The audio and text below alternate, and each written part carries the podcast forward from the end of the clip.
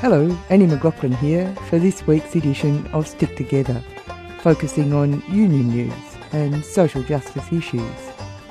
This week, and for the next few weeks, Stick Together is following up the most serious issues for working people in Australia at the moment insecure work, casualisation, and the removal of penalty rates by stealth.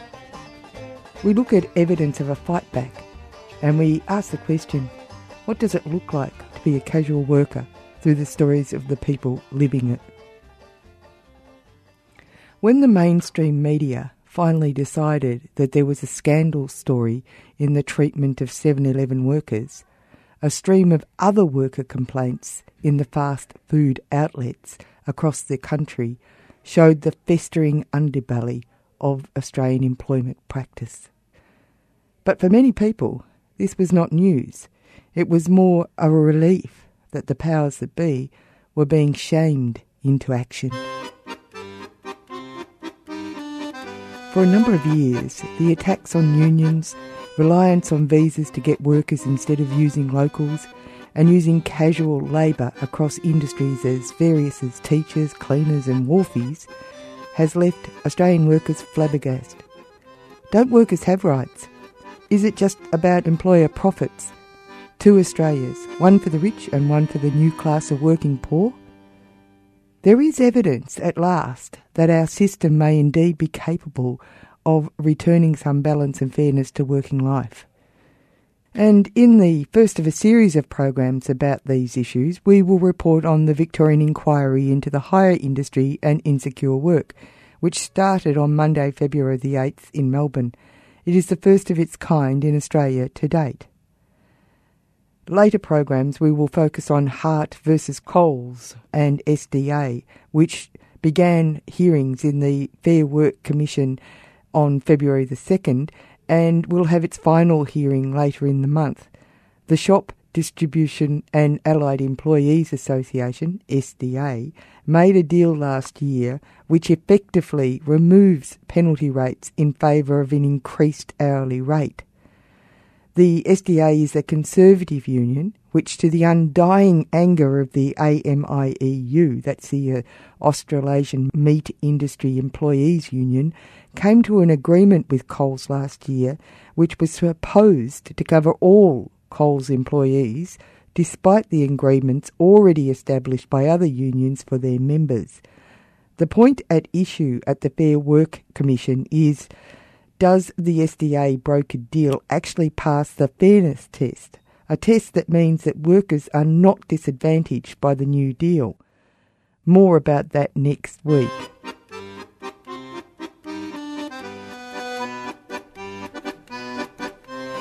Last week, former National Union of Workers delegate Marcus Harrington posted on his Facebook page that the Victorian government was opening its inquiry into the hire industry and insecure work. Marcus was over the moon because, as an NUW delegate, he had spent 2012 visiting every Labor candidate in the upcoming Victorian election, outlining the scandal that was going on in parts of the unregulated labour hire industry in Victoria and indeed Australia wide. Despite industry bodies calling the term insecure work a construct and that the flexibility offered by casualisation is welcomed by workers. Or, as one woman I know said, it's amazing how much more I was supposed to like being casual once I had a baby. Luke Hilakari, Secretary of the Victorian Trades Hall Council, had this to say. This is a landmark inquiry into insecure work, and it's a really important day for Victorian workers. What we know is that the scourge of insecure work is happening everywhere. It's just about in every single workplace. If you look across the city, it's in every major CBD building. It's in Parliament House, it's at the MCG, it's at Melbourne Zoo, it's in our farms, our hospitals, it's in our schools. And what we're saying is that we have had enough. We've had enough because we've seen so many workers who get exploited. So, as part of this inquiry, we asked workers to give their own voice. Over 600 of them sent in submissions to this inquiry, more than any other inquiry that's ever been done. 600 submissions that tell the story of their lives. How 86% of these people are not sure about when their next roster is coming and they're unsure about the type of income they can bring to their families. Over half of them felt like they couldn't even speak up to their boss about these type of problems for fear of getting the sack. Um, what we also know is 25% of people just don't feel like they have enough money to pay the bills or pay the rent. Now, they are pretty damning statistics that have come out of these reports, but what's more confrontational is the stories. You know, you hear stories of people that are making choices about whether to put food on the table or to pay the rent. Uh, families who don't know if they are free to celebrate their own birthday parties or take their kids to the soccer because their rosters are so unpredictable. We have a problem in this country where there is more regulations about hiring out a DVD than there is when it comes to hiring a person. Now, do you think that they're trying to, well, generally speaking, employers are trying to, and the federal government is trying to create a new standard of employment? What we would say, there is already a standard out there that is terrible for working people. We've got a standard out there right now that places the burden of employment right on the worker and no longer on the employer. You know, workers are supposed to, you know, not be responsible for providing their own superannuation not be responsible for making sure that their workplace is safe. But this is what these type of uh, insecure laws are doing right now. We have labour hire companies who underpay their workers, get exposed for doing so, get a court order against them, and simply wind up so they can make sure they can keep their stolen wages. Um, we are outraged by this, and it's time that something gets changed. And to do that, it's about time we started regulating these companies. Now, this is a method for large employers to be at arm's length from employment uh, arrangements and ethical and legal obligation. Yeah, and we say that this arm's length business um, of saying that you know that they don't take responsibility for the people that work in their buildings or on their jobs or in their factories or on their farms, we say that's unbelievable we say that that needs to be stopped. We saw that example with the Myer cleaner, who, on a, who was being underpaid, who was being subcontracted out, and then Myer, like many other businesses, says, well, that's not our responsibility because we're not the sub- subcontractor. Well, I'm sorry, it is your responsibility. You should be responsible for everybody in your production line. Now, just as this is an aside, there's just been a report that uh, the Turnbull government is now threatening the crossbenchers senators that there's going to be a double dissolution if they uh, election if they don't uh, pass the anti-union legislation that's in, before Parliament at the moment. At the same time, there's uh, implications that the unions are weak and uh, that uh, it's struggling for unions are struggling for membership, etc., etc. If unions are so weak, why would the Turnbull government be threatening a double dissolution election, do you think? No one should be afraid of a double dissolution election. And the crossbenchers, they're smarter than that. They're not going to be bullied by some humdrum rich guy in a fancy suit who wants to go down and say, you know what you need to do? You need to bully workers. Well, the senators have rejected this in the past, and I expect they will you know, stand strong and do the same thing again. If they want to have an election, bring it on. We're ready. We're 1.6 million people strong we're ready to take on the Turnbull government. Luke Hilakari was joined by workers, union officials, and the Federal Shadow Minister for Employment, Brendan O'Connor, on the steps of Victorian Parliament for a media event to celebrate Victorian inquiry into the hire industry and insecure work which had a circus skills theme of tight rope walking on slack line rosters and juggling skittles and balls to symbolise the life of an Australian casual worker. We first hear from Brendan O'Connor, and then he is uh, followed by Victorian Minister for Industry Natalie Hutchins, who instigated the inquiry. The federal opposition would like to congratulate the Andrews government for embarking on an inquiry that will probably uncover what we know to be true.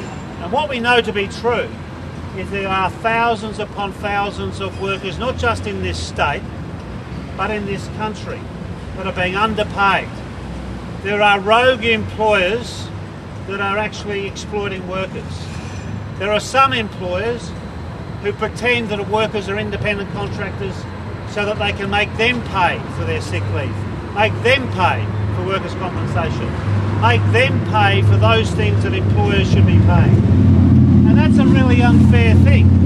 It's unfair on those workers, and it's unfair on those, that is the majority of employers, who want to do the right thing because it puts pressure on good employers to try and find ways to cut costs. Today, this is not about uh, politicians or union officials for, for, that matter, for that matter. It's about exploited workers. Last Monday, a week ago today, Bill Shorten and I announced the federal opposition's policy on worker exploitation. We're going to crack down on those employers who underpay workers. We're going to increase civil penalties for those employers who do the wrong thing. We're examining whether other criminal penalties should apply for the most egregious conduct by employers. We're going to crack down on sham contracting, the capacity, as I said before, for employers to contrive a relationship that is not an employment one to deny workers their income. We're going to focus on directors who deliberately strip away assets from a company, liquidate the company, and set up another company, so called phoenixing. We're going to pursue those directors if they intentionally deprive creditors, including workers, by closing down a company. And we call upon Malcolm Turnbull to join Labor and indeed tackle this scourge because it's absolutely vital. At the moment, the Turnbull government is all about focusing on attacking unions. Well, it should look at those rogue employers, too many, that are exploiting thousands upon thousands of workers. It's absolutely critical they do that. Can I finish by thanking Natalie Hutchins, the Minister, that's here and will soon speak, uh, for initiating this examination, this review that will lead and must lead to action to ensure that workers do not get exploited in this country. There is no excuse for workers to be underpaid in the manner in which they have been exploited. And it's not just backyard operators. It's it, these this, this is exploitation, and, it is, and it's indeed involving very significant companies, household names, 7-Eleven, Pizza Hut, Myer, Steggles Chicken. Too many companies who have allowed this to happen, and we need to see an end to it. And I believe today is another important step towards that happening. Thanks very much. Uh, why this inquiry is important is because in Victoria, almost 40% of the workforce is either employed as a casual, as a contractor, or by labour hire. And that in itself um, says that we have a workforce that needs protecting. In addition to this, one in seven workers is after more work, more hours of work. And what that tightrope represents behind me here today is those workers that are caught in that conundrum of wanting more hours of work, but being in a vulnerable situation in many cases, not all cases, but in many cases, of not being given adequate notice of work, of not actually, um, in some cases, even being given a pay slip for their work um, let alone getting their entitlements or the right rates of pay. So, after many examples that were put, put to me as the Shadow Minister for Industrial Relations, before the last election, the Andrews government made a commitment to have an inquiry into this issue, to look at how um, vulnerable workers, the misuse of contracts, and the misappropriation of labour hire in this state is actually bringing down workplace standards and is actually creating in many industries an unlevel playing field for many uh, businesses and small operators out there. Workers spoke about why there needs to be regulation and enforcement to remove insecure employment practices at the event. Yeah, my name is I come from uh, Kuliba, working at Kuliba Health. I've been there maybe four, four years ago, but we are work under under condition in the underway, no safety at all, and everything is bad to the worker. We are really, really stressed. Good morning. Um, in my place of employment, which is a major event centre in Melbourne, we are mainly casualised. The problems we have with casualisation is there is favouritism in the rostering, but the company won't let us prove it because they keep the roster hidden under the under the guise of privacy. But people I work with, they're afraid to make complaints or tell the manager something's wrong because they live in fear that their shifts will be cut short. They'll be sent home. They can't pay their family next week. They, we work beside agency staff. I've worked beside agency staff who have come in from a 10 hour shift. They've rushed, rushed in from a tram to do another eight, eight or nine hour shift straight after that at the place of employment I'm at. I walk into staff room, they're asleep on the couch because they're having a two hour break between an eight hour shift at the same place, and then they'll do another eight hour shift at the same place again. Uh, you know, we, we do have a lot of problems. We can't we can't prove a lot of things, but I know things aren't right, and the people are scared because they need to pay their family next week. Thank you.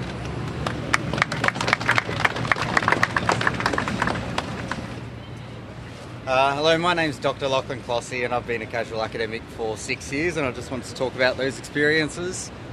Uh, casual teaching for us is a very precarious sort of business. Uh, we don't know what we're teaching from one semester to the next. We only get a contract that lasts a semester, and we don't know how much teaching we'll be doing uh, during that semester. The Christmas period for us, the summer period, being several months of unemployment for most university academics. Uh, so the impacts on this are obviously for teaching quality. Most casual academics are highly talented, uh, but they don't have the resources to be supported properly in their work. Uh, the other thing for us is the obvious impact on uh, student experience at university, the quality of teaching for students. So, more students want access and availability, more students are seeking uh, assistance outside of teaching hours, and more students are wanting increasingly detailed feedback. All of these things are obviously at odds with uh, teaching that is paid for casuals to basically uh, be paid by the hour, turn up, teach, and then go home again. What do we want? Secure work. When do we want it? Now. What do we want? Secure work. When do we want it? Now. What do we want? Secure work. When do we want it? Now. How are we going to get it? Fight for it. How are we going to get it? Fight for it. How are we going to get it? Fight for it. You can. Yeah, great. You've been in casual for tw- 12 years. Tell I me. have. And I find that the wage you get's actually decreasing. So that 15% markup that's supposed to cater for holidays, sick leave, etc., is not there, and you're just getting competed against, competed against when you look on Seek. And they know that when people are on the dole that they've got to survive, and $20 an hour is better than the dole, so they'll grab it. And they know if you don't grab it, that in a month's time you'll be so destitute that you'll be back with that agency taking up their offer. Yeah, the pressure is on, isn't it? Uh, it's it's like they're creating a new standard, right? Absolutely. And what happens? I got injured as well on site, and the casuals tend to get the hotspots. The casuals will get allocated the hotspots generally online because I work food manufacturing production, which is labour intensive and a bit of sweat labour at times. And what happens is they, they're pretty open about it now. They even say, well, um, you know, I can't afford to put my own workers on on the line in the hotspots, and their own workers might dodge the, the more arduous tasks on the line. And then uh, you get injured, and you don't necessarily get anywhere near as much help than if you're employed direct because the host organisation where you're employed isn't your employer, the agency is. So you don't go back and get rehabilitated on site. So the, the issue of OH&S has become an incredibly important point of concern, which takes us back to the old days. I mean, that was why OH&S was developed. Yes, that's right. And it, it largely gets ignored because it, in line for meeting KPIs and that, you'll get, you'll get a... Um, You'll get a supervisor online that'll push the workforce, he'll push the crew for the day, you'll get his pallet count up, he'll get his pallet count out the door higher than the, the supervisor before him, he'll get his bonus, and your, your, your $20 an hour or $9 an hour worker will get every chance of getting injured and not get called up the next day if he says anything because that person doesn't even have to talk to you again. If you get injured, they just have to take a call and say that's sad from the, uh, from the employer, who's the agency, and that's all and then they just you don't see them again. You don't even have input to the WorkSafe papers that they sign off, and they can say what they like. And unfortunately, Victorian Work Cover Authority takes the opinion more of the worker, uh, sorry, the employer than the worker. Yeah.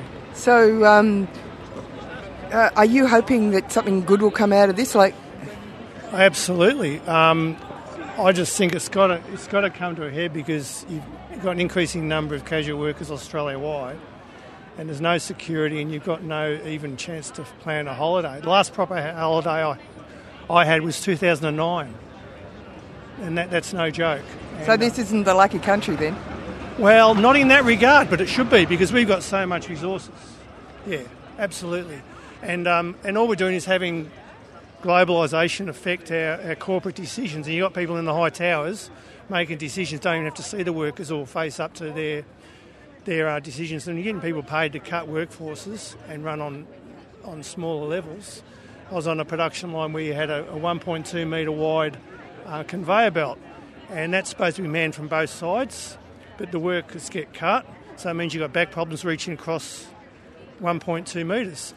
And the idea of when those lines went in wider was that you would have more people online to to um, compensate for the actual number of volume you're getting through, which is increasing the company's profit.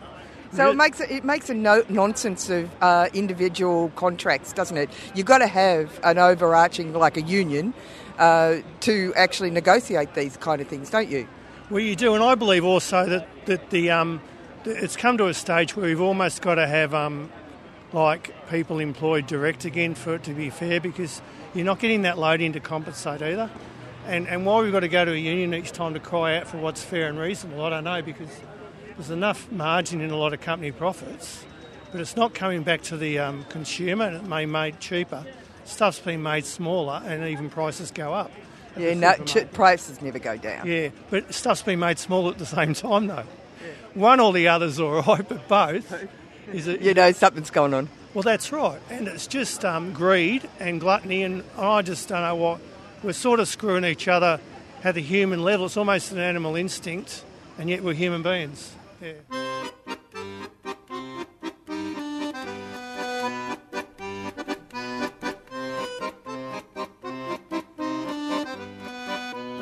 Before we left the steps of Parliament, Brendan O'Connor had the following to say. known now for four months who've been exploited uh, are still being underpaid. We also know that there is millions, if not tens of millions of dollars not paid to those workers. So that's just one example. Pizza Hut's another. People being paid a half or a third of the minimum wage. Myer, in terms of dealing with its contractors, uh, where there's been a sham contracting arrangement. The federal government's aware of these problems, and indeed the Minister for Employment established a task force four months ago but has done nothing. Said nothing, done nothing, because their obsession is just with attacking unions instead of looking at rogue employers, which is not only unfair for workers, it's unfair for the majority of employers who do the right thing. Uh, I think that Malcolm Turnbull should be sitting down working out his position on tax. He should be working out his position on whether he wants to continue to support cutting penalty rates, or whether he wants to continue uh, to ignore the plight of thousands of workers who are being underpaid in this country. He's not said a word. Now let's remember, his register of interest showed that he recently invested in a parent company that owns 7 Eleven. Now, you'd think he would have an interest in this matter, but as leader of the nation, he would want to say he doesn't support exploitation of workers, including in a company that he invests. But to date, he said nothing, and he, deser- he should, as leader of this nation, be talking very strongly on tackling and cracking down on rogue employers exploiting workers. The uh, threat of a double dissolution election over passing anti union legislation. Well, I think it's always been an overstatement by the Prime Minister to threaten crossbenchers in the way in which they might want to vote. Uh, nobody, I think, will um, respond to threats like that. He, as uh, Senator Madigan said, uh, he will not vote based on whether uh, Malcolm Turnbull puts a gun to his head or not. Uh, I don't think it was in keeping with um, decent courtesy or new politics uh, for the Prime Minister to threaten senators in that way. Uh, and uh, I think for that reason there's been a backlash, and that's why the sufficient number of senators supported the opposition in ensuring that we defer that bill. Um, and I think that was the right decision to make. If the unions are supposedly so weak, why are they so determined to pass this legislation? Well, that's, I guess, the contradiction of the government. Uh, on one hand, the, the government argues is they are irrelevant. On the other hand, they say they're a menace. Of course, um, neither are true. Uh, the union movement is an effective representation for working people, and they have a right to their say, and they are an important part of our society.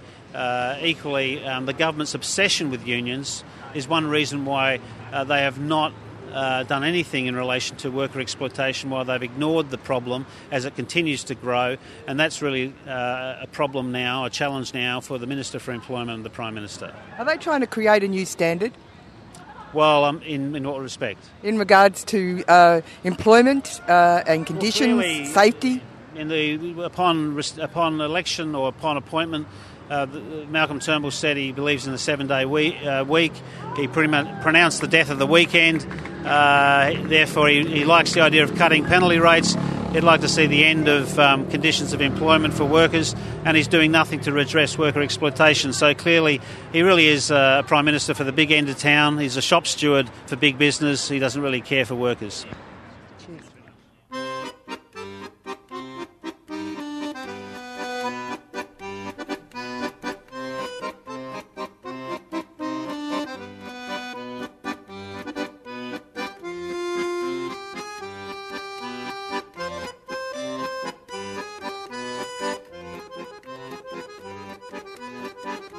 That's it for Stick Together today. Thanks to you for listening.